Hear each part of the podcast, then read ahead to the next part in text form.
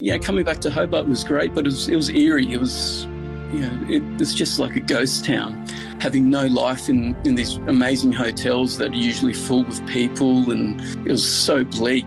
But I thought, I thought we'd, I don't know, maybe we'd be closed by this time this year. So we're still here and we're busy, and I mean, we're, we're very grateful for it. This is the Deep in the Weeds podcast. I'm Anthony Huckstep. For many of us, our chosen vocation is not the one we intended.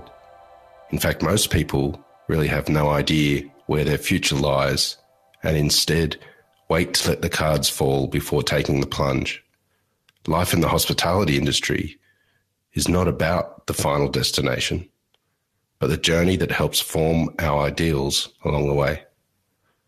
Jeff Workman is the head chef of Peacock and Jones in Hobart, Tasmania.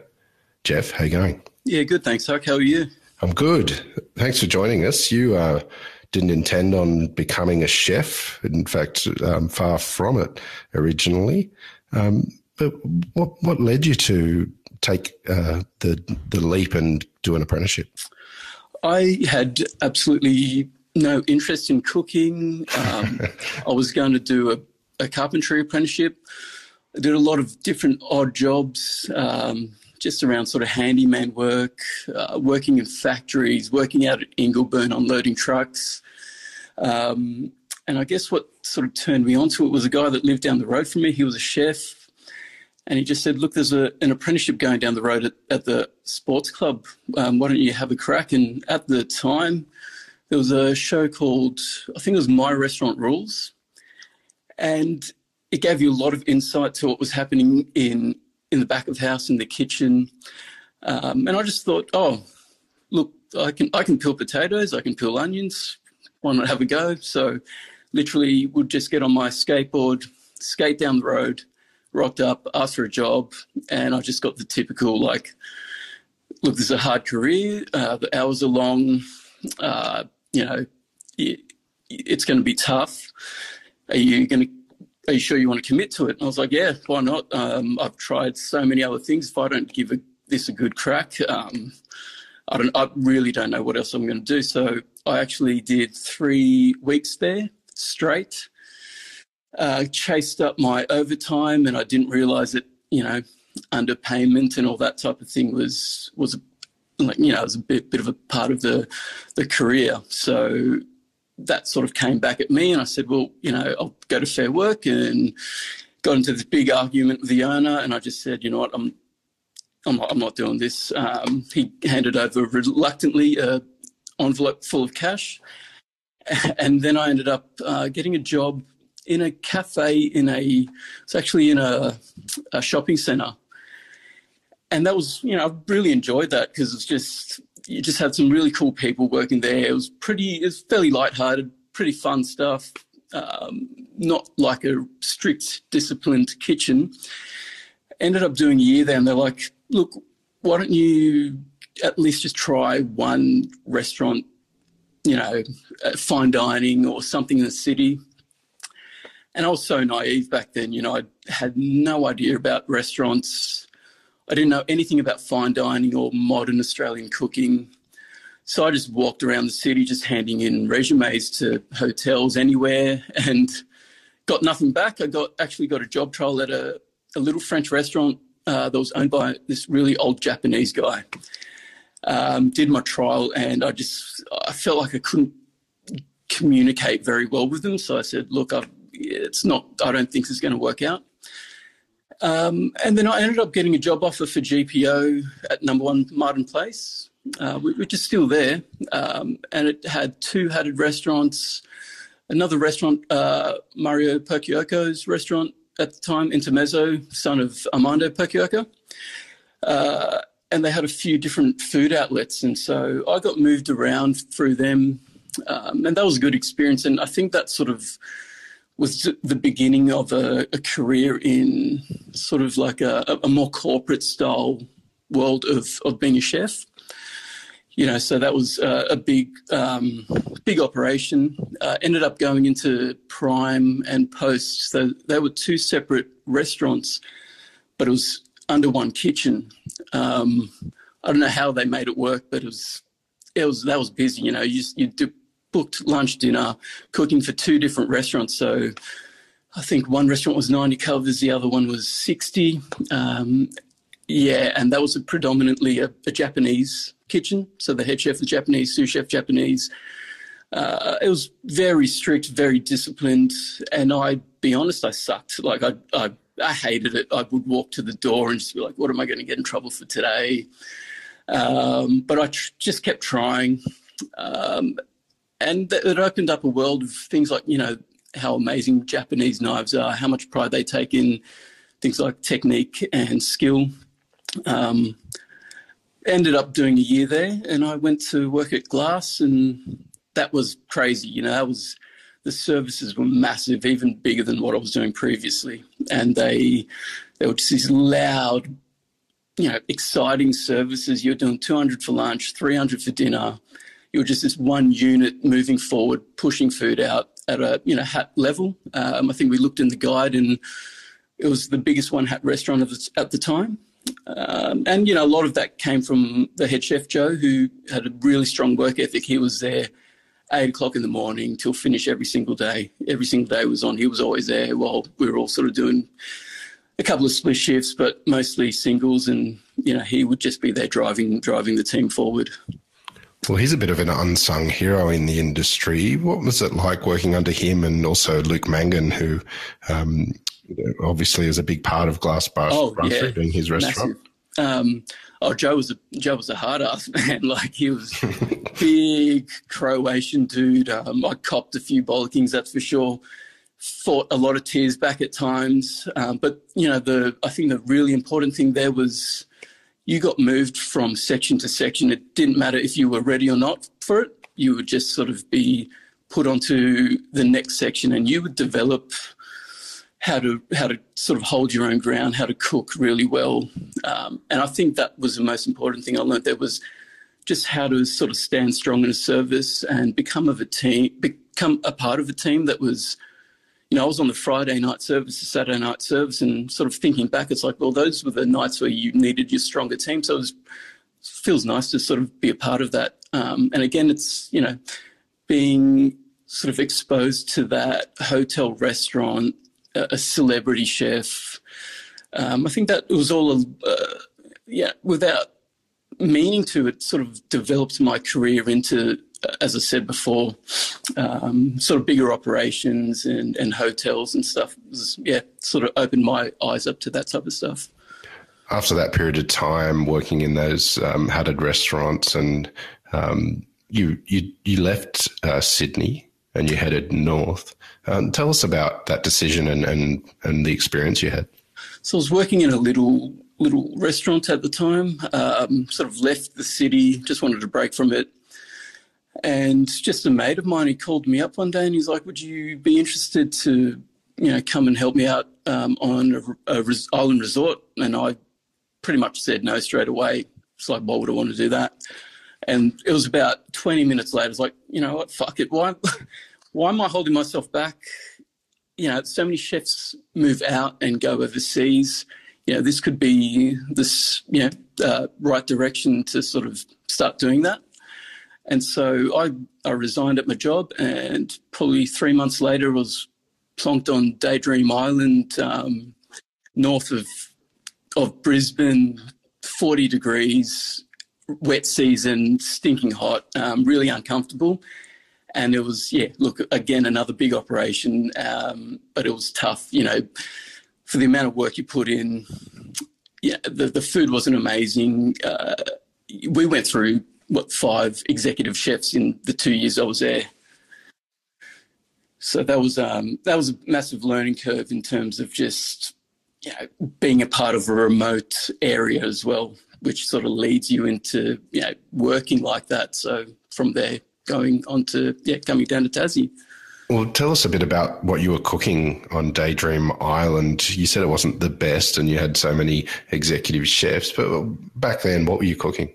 Oh, it was my first night there was, you know, they had things like fish I'd never heard of. So red throat emperor, spangled emperor, I was on the hot section, and I'm just looking at all these different species, going, I'm, I'm lost now. I don't even know where what I'm what fish I'm meant to be cooking. So like that they also had a, a, fisherman for the for the island and he would just bring in all this amazing fish and we would take what we needed scaled it gutted it portioned it and sadly a lot of it would just end up sitting in the fridge because i just feel like the poor management you know a lot of those things just got didn't get taken care of so in terms of the food, it was it was just really basic stuff, and um, a lot of surprises on the way. There was I got into work one day, and they're like, oh, "There's a breakfast basket on." Like, I didn't even know we do breakfast. Yeah, you do breakfast, you do lunch, and you do dinner, and tapas, and pizzas, and, and it's just like that. The list was never ending.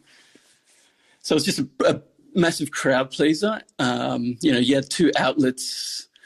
One could seat 200 covers, the other one 300, and you'd have 600 people on the island. So, yeah, the numbers didn't really add up.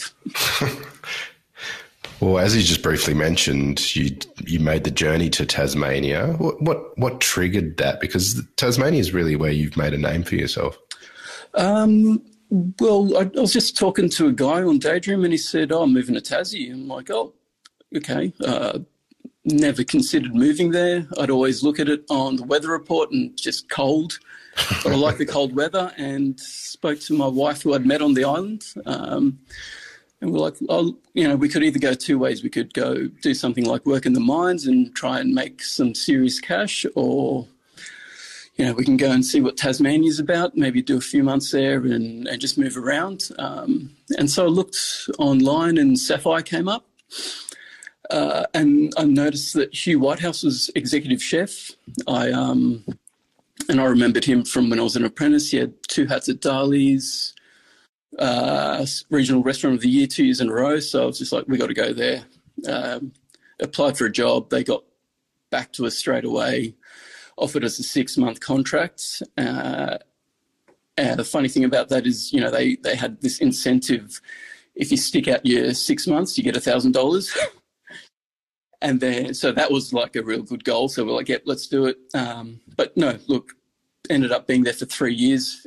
Uh, we got offered to stay on. We got really looked after, well looked after there. Um, it was probably my, I reckon, it was my favourite job. There was a lot of self development. You were doing things like cooking classes, um, in-room dining, so you'd cook for some guests if they if they liked. Um, a lot of engagement and that's what the place is about, um, sort of tailoring to to the guests' needs, requirements. Um, the staff ratio was, you know, the amount of staff was outweighed to the the actual guests staying there. So it was it was really impressive, impressive little boutique hotel. You briefly touched on uh, Hugh Whitehouse. Um, what sort of impact did he have on on your career, and has there been other chefs to really uh, make a make a mark on who you are? Yeah, so Hugh, um, look, he really encouraged me to to do what I'm doing now. Uh, Simon, who was sous chef at the time, um, I really enjoyed working with him. Um, you know, he sort of would always have the saying, "You can do it however you, you can cook however you want as long as we get the same result, I don't mind. So there was always a bit of freedom around him that I felt really comfortable around. Um, as for Hugh, he was a, just a pain in the ass and just you know, gave you a hard time, but you know he was tough but fair. Um, in terms of other chefs, I did a year at um, the Observatory Hotel at Galileo, and that was under Masahiko Yomoda, so Chef Yomo. Um, he had just sort of taken over Galileo after Haru had left. And he, you know, I, I at that time I was looking for another job.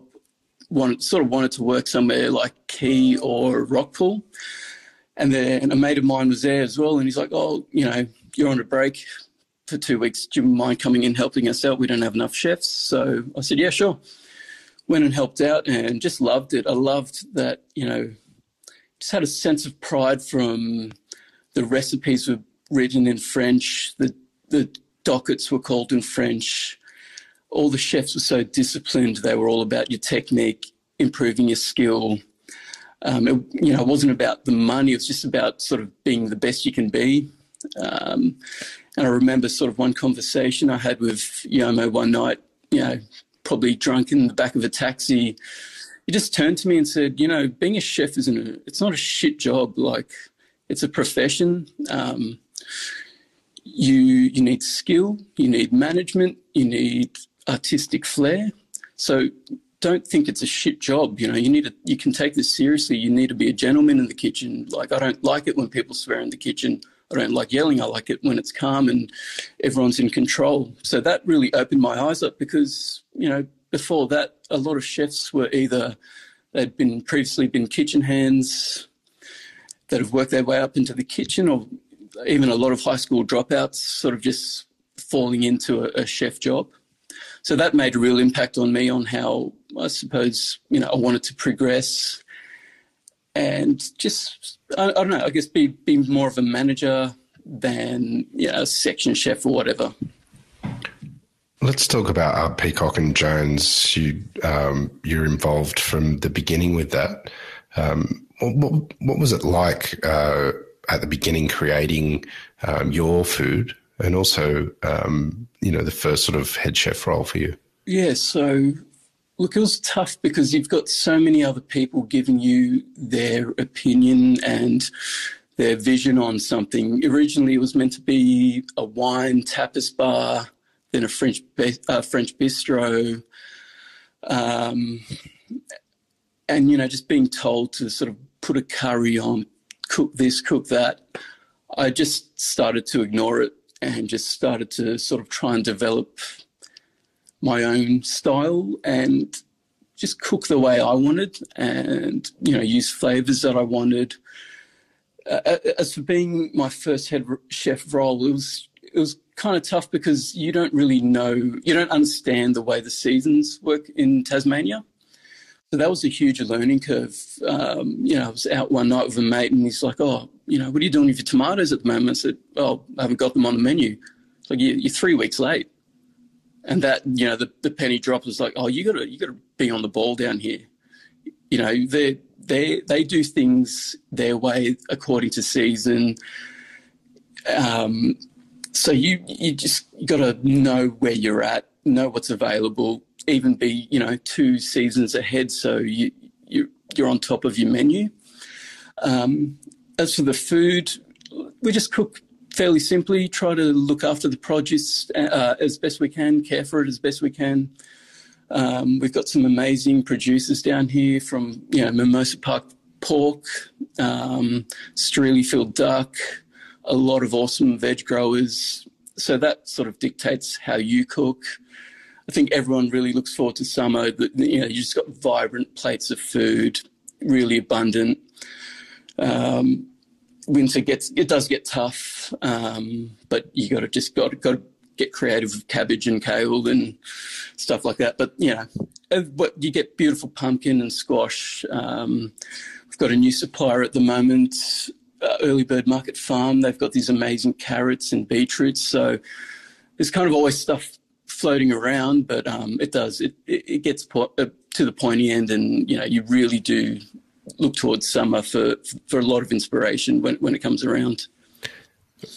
Tell us about the you know uh, the connection with farmers and how long it took you um, to get that in order, and how vital is it to what you do right now? That was that was a little bit harder than I thought because they're so small that they only supply or they can only supply a certain amount of restaurants. Um, but sort of, I guess, as we developed a bit of a, a reputation, um, you know, we had a lot of a lot of suppliers coming to us. We were approached by Mimosa Park, um, Streelyfield were, were on board with, um, and uh, a really good veg supplier, uh, Longley Organic Farm, who's he's slowed down a bit, but you know we got a lot, used to get a lot of stuff from him. We use Lyndall Lyndall lamb. Uh, we pretty much clean out the butcher every week because it's just so busy, you know. And again, that just says that they're a small supplier, um, and we just, you know, it's like a free reign. Uh, whatever you, whatever you've got, send it towards it. Send it to us. If you've got lamb saddles, we'll take them. Rumps, anything. you know, we're not a big restaurant. We're, we're not a big kitchen. We don't have a lot of storage space. So we'd love to get the the whole beast in, but you know, uh, I guess this is the next next best thing to that. Can you give us a sense of um, where you're at with your cooking and, and, what your cooking style is? Is there a dish or two that you can um, talk us through that exemplifies your style of cooking? Sure. I guess, you know, care for the product. Uh, with the ducks that we've been getting, we get them in once a week.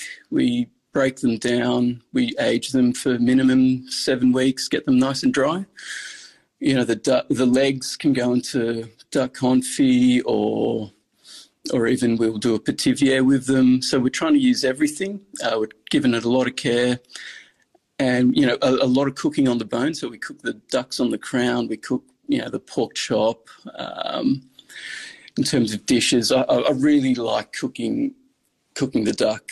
Um, we'll, you know we can do it with duck heart. We'll make a sauce out of the livers.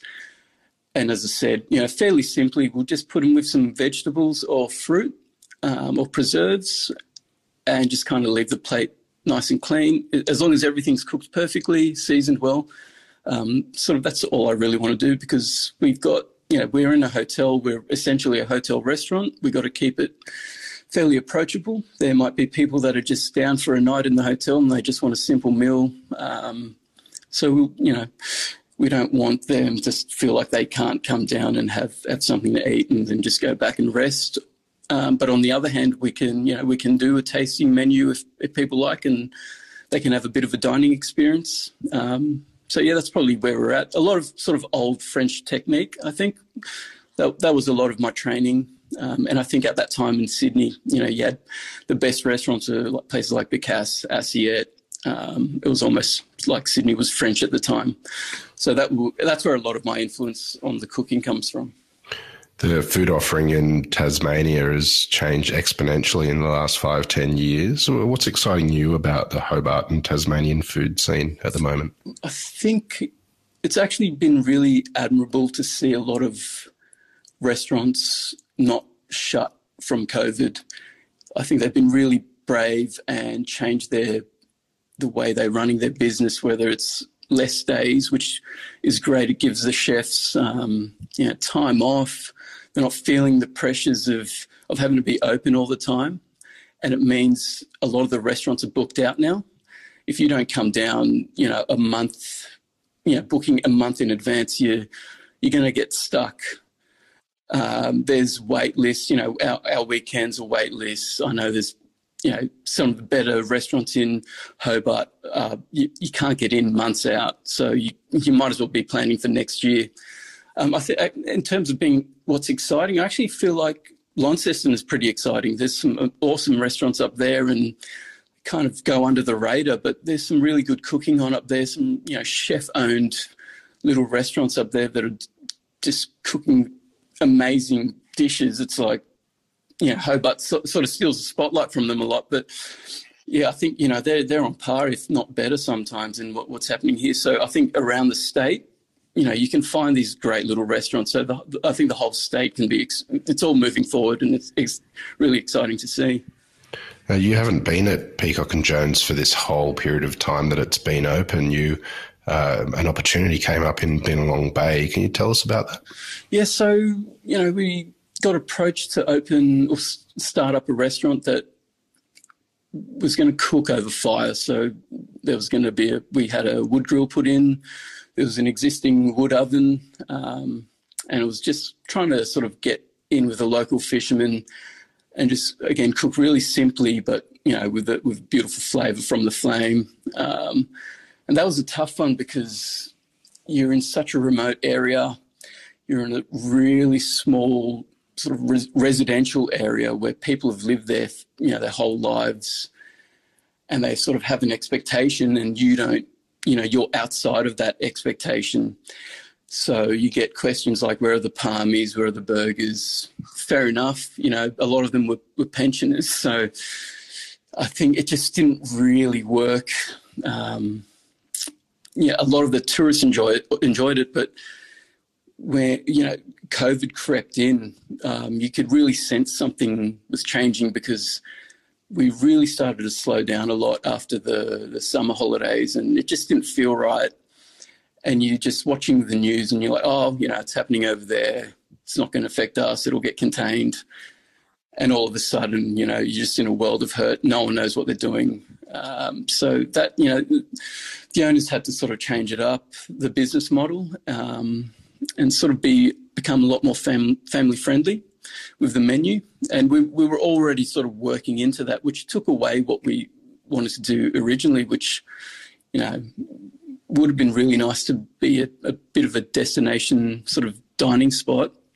Um, and then my wife fell pregnant and it became a bit of a complicated pregnancy. So during COVID, she was having to drive back and forward to Launceston by herself because uh, you know she's I wasn't allowed to go with her in the hospital.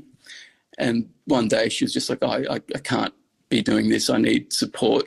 And I was feeling the same way. So we look, we just decided, you know, we'll move back to Hobart. Um, and I was always getting messages from my exec chef jokingly getting me back to work here and you know, all of a sudden I'm asking if it, if it's going. So, and yeah, that we worked on that, and yeah, coming back to Hobart was great, but it was it was eerie. It was you know, it, it's just like a ghost town. Coming into work to have discussions with the general manager, having no life in, in these amazing hotels that are usually full with people and, you know, the full restaurants, the full bars. Um, yeah, it was, it was just, it was so bleak. And we, we didn't know what we were sort of going in for. I thought, I thought we'd, I don't know, maybe we'd be closed by this time this year. So, uh, look, we're still here and we're busy, and I mean, we're, we're very grateful for it. How much has changed you in this time, given the experiences that you've had over the last year and a half? And has it changed your cooking and the offering as well? It's changed me. You know, I've had had two children since. That's changed me a lot. I'm a lot more tired. um, a lot more tired. Um, but I think it's definitely made me a lot more patient um, rather than just, you know, don't lose your temper. Just roll your eyes. Um, you know, we've all been through a whole world of shit. So, you know, worse things can happen than someone overcooking something or something not being, being, being done properly. Um, you know, and also cooking, it's again just simplifying things. Um, don't take it too seriously because we can all go through all that again and it all gets taken away. And you know what? All the press, all the reputation, all that, it can get taken away from you so easily. And what I think a lot of us found was a lot of that didn't really matter. You know, we, the brutal truth was, you got to be happy. You got to be, you got to be enjoying what you're doing. You got to be, you know, making your guests happy. Um, and uh, yeah, uh, that, that's really changed the way I'm thinking. It's just go to work, enjoy it, um, and make changes at work that are going to make people happy at work. Um, yeah, I think yeah, it's been mostly positive. For someone who had no interest in food or cooking when they were young, you've made a hell of a career out of it. Um, what is it that you love about uh, restaurants and, and cooking? I love the teamwork. Um, I love feeling like it's you know a part of playing you know, a sport almost. You know, you as the head chef, you're the captain. Every night you you have to perform. You have to lead everyone to yeah, almost a victory, almost a win against these dockets that are coming at you. Um, complaints, you know, you got to really stand hard and lead by example. Um, that that's what I really enjoy about it. It's like just yeah, being part of a team, and also working with your hands, um, creating. Um, just, I think a lot of pleasure comes from just making things, and you know when you're even just simply making a, a staff meal, whether it's you know a, a beef braise or whatever, it's like you've made this delicious dish and you're sharing it with people. Um, I think there's a lot of enjoyment that comes from that. Also, even just interacting with the guest, a lot of guest engagement, taking food out, talking with them when they, you know, walk past the pass, and they want to have a little chat, and you know, it's all it's all positive. I mean, that's that's where the that's where a lot of the the satisfaction comes from. It's not it's not who's the best. It's not who's number one. It's like you know you did a good job on the night. You've made someone happy. They've come in and you've and you've blown out, blown their expectations away, um, and they come back. Um, and it even leads into the front of house. It's like teaching them, encouraging them, watching them develop, watching them get excited about putting the, the plates of food down.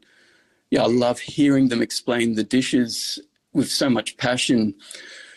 And these some of these people have never even worked in food. They're not interested in food and and they just develop this this passion for it. So it's like, you know, when you see that, that's yeah, you, you feel really good about it. You've had um, some pretty big changes in your life over the last year and a half or so with new family members, um, change of restaurants back to where you um, were cooking before that. What's what are you looking forward to, and and what's your goals sort of in the next couple of years? Um, I guess I'd love to work on sort of more time with uh, the family. you know, you're stuck at work all day and you you miss out on a lot. And I was having a conversation uh, with a mate that came down not too long ago, and he he used to be a chef, and he's he's got two kids, and he just he said to me, look, it's you know, it's okay now when when they're not at school and they're really young, they don't notice, but you know, when when they're going to school and they're and you're working on the weekends, that's when it becomes hard. Um, and he he just took this change um, in job career. He, he's just working at a, at a mushroom farm, working three in the morning till midday, and he's like, "It's it's great. I get to pick my kids up every single day, and I get to be with them on the weekend." So, think some more of a balance with family life is important. Um, I look forward to teaching them. I don't want them to be chefs. I don't, you know, like, uh, I won't encourage it, but if they want to, then for sure go for it. And yeah, I'd love to sort of pass on a lot of knowledge and do things at home with them in that way. But um, I guess you know, I think that's the more the most important thing is just watching them grow and all this, you know, restaurant stuff. Uh, you can put it behind you and and just yeah, just to be able to put it behind you and, and spend more time with your family is is definitely a goal for me. Um, more sustainable living, more healthy living, um, growing more veggies at home, getting the kids interested in vegetables, in eating, you know, more nutrient dense food. Um, yeah, I think that's the most important thing to me is, is, just being there for the kids. I think. Well, I think that's a, a wonderful uh, sentiment and a great thing to focus on. Um, We've loved having you on Deep in the Weeds today, Jeff, to hear your story. And uh, and I loved the meal that I had at Peacock and Jones when I was in Tasmania. It feels like so long ago. Um, please keep in touch, and um, we'll no doubt catch up again soon. Thanks, Huck. Thanks for having me. Enjoyed it. This is the Deep in the Weeds podcast. I'm Anthony Huckstep. Stay tuned as we share the stories of Australia's hospo community, suppliers, and producers in search of hope during this pandemic. Special thanks to executive producer Rob Locke for making this all happen. Follow us on Instagram at Deep in the Weeds Podcast or email us at podcast at deepintheweeds.com.au. Stay safe and be well.